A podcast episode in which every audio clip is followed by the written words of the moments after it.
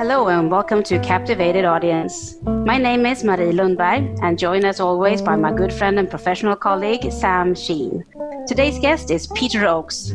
How's life, Peter? Yeah, it's all very good, thanks. You know, we're surviving here in Ireland and we're following the international standards on social distancing and social interaction, and people are isolating, and I think we're one of the first countries sort of to close down. So we've been... Maybe closed down is not the right word, but one of the first countries to go into that mode. And yeah, look, I think the overall experience has been better than some people expected, but of course, you know, others not so well. Please tell us a little bit about who you are, Peter, and what your professional background is. I guess these days I'm really a non-executive director of a number of regulated financial companies. I still advise financial companies as well. I'm involved with a law firm in Ireland and a law firm in the UK, and we advise on fintech.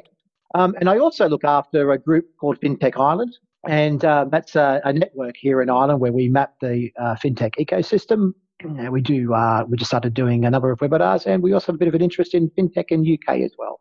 Peter, I also understand you act as a non-executive director and a director. So how have you been keeping up with those roles, given that you're now not able to travel? Those roles are all obviously in Ireland, so although I can't get to the board meetings, so the meetings just go online.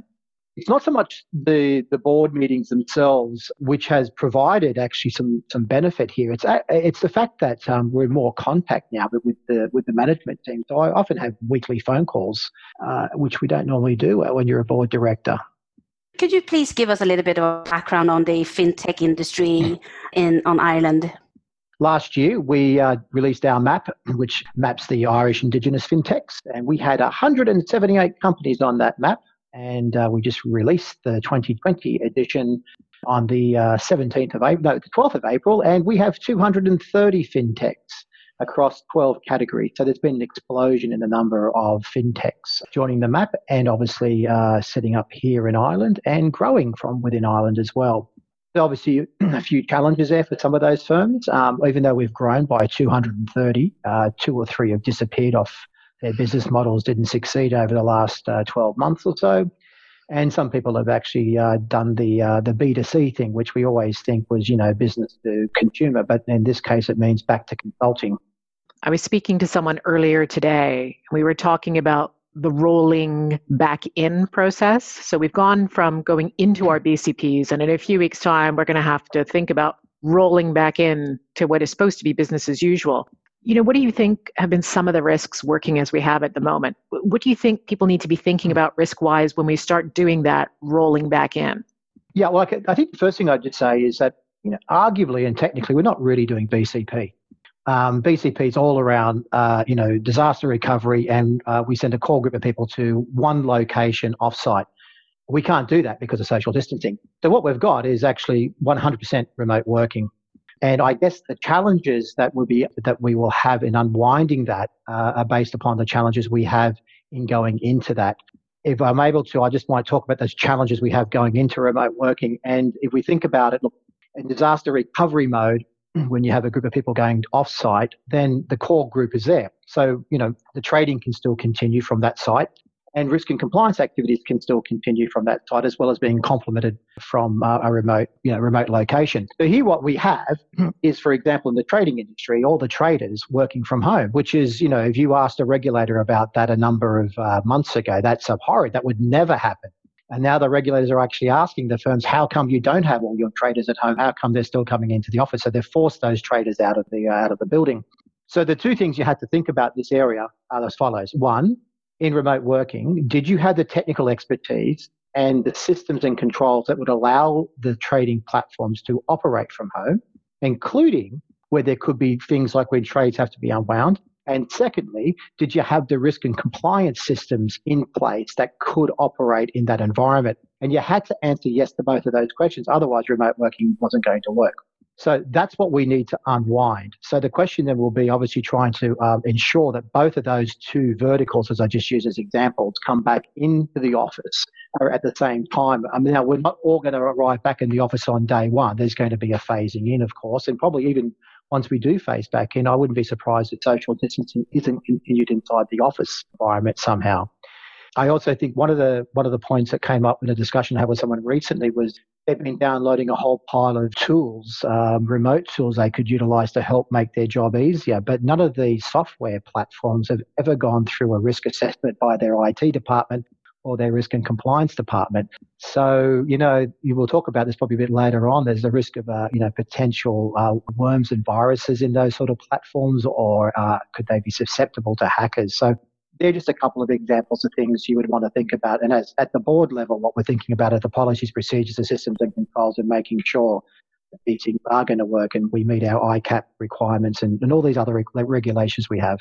Technology, it's mostly, fintech companies is depending upon their people working, and that's really the skill set. So how do you make sure that they are staying, fit and healthy and working from home and remotely?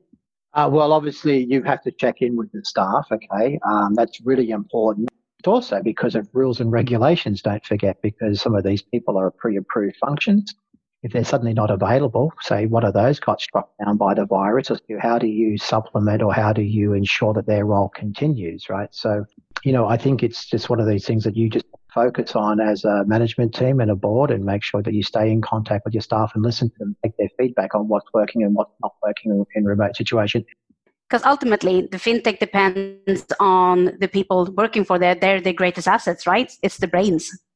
Yes, they are the brains, but the hint is in the word fintech, right? So it is the marriage of financial services, which, predominantly years ago was all run by human beings, and now it's married into technology. So, Peter, I don't know if you've seen a couple of my posts on LinkedIn where I've been communicating the UK regulators' expectations around what people should do in relation to KYC. They've reiterated some measures that can be taken to do remote KYC. And today, really interestingly, there was a post about whether you need a wet signature or can rely on an electronic one. Are you getting similar signaling from the Central Bank of Ireland? No, we're not. I imagine that's because when we drafted the legislation that implemented the fourth AML directive, and even the guidelines here in Ireland, they're not as detailed as they are in the UK, whereas the UK guidelines go on for 2-3 lever arch folders now. Ours probably sits in about a 112-page document. So some people would be critical of that, saying, I don't get enough guidance from the regulator and it's not sufficient. But actually, in these circumstances, the guidance is more than sufficient. It allows the management team to do what they should do, and that is make risk-based approach decisions.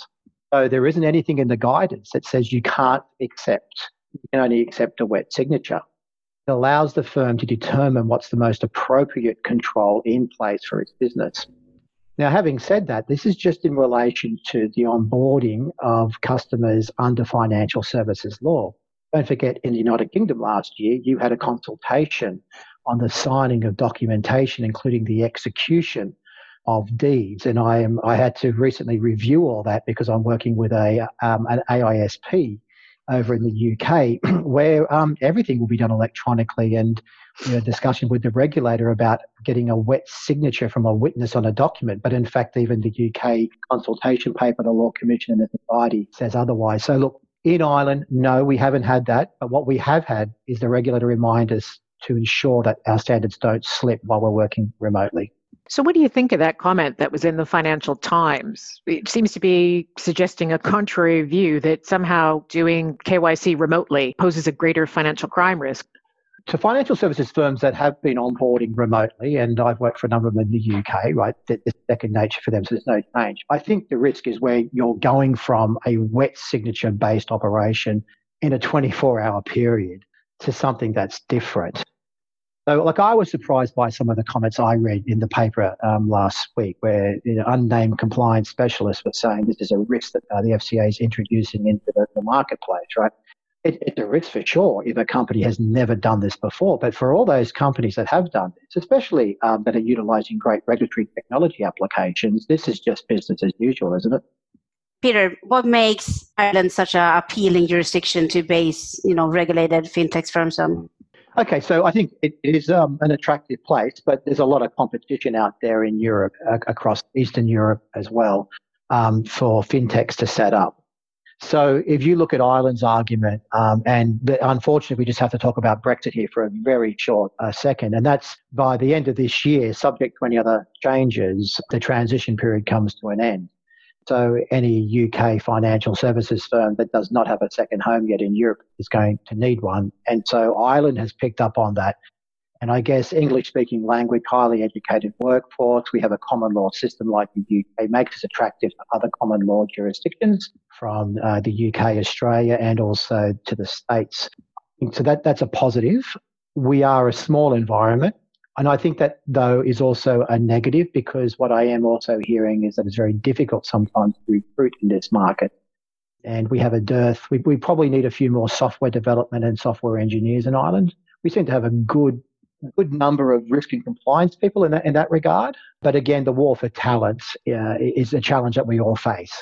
6 weeks in, what are you doing to keep sane? Well, I'm trying not to read the news. You know, the first week or so, sleeping in and today was great fun. But actually, I think what's really important is keeping up your contacts at the moment as well, if you're in the financial risk game as well, making sure you are talking to your colleagues, both current colleagues, maybe some of your former colleagues. And also be prepared to reach out and talk to people who may be having a tough time at the moment. I mean, self-isolation doesn't mean locking yourself down from dialogue. Thank you so much, Peter, for taking the time out of your busy day to be here and talking to us and giving us a little bit of the lay of the land on the Green Island. Thank you, Marie. Thank you, Samantha. Delighted to be here, and all the best for the future podcast. And that's it for Captivated Audience. If you want to do like Peter, to be a part of the podcast, if you have some suggestions on interesting topics to discuss, please drop us a line on captivatedaudience.eu or simply just on LinkedIn. Thank you and stay safe.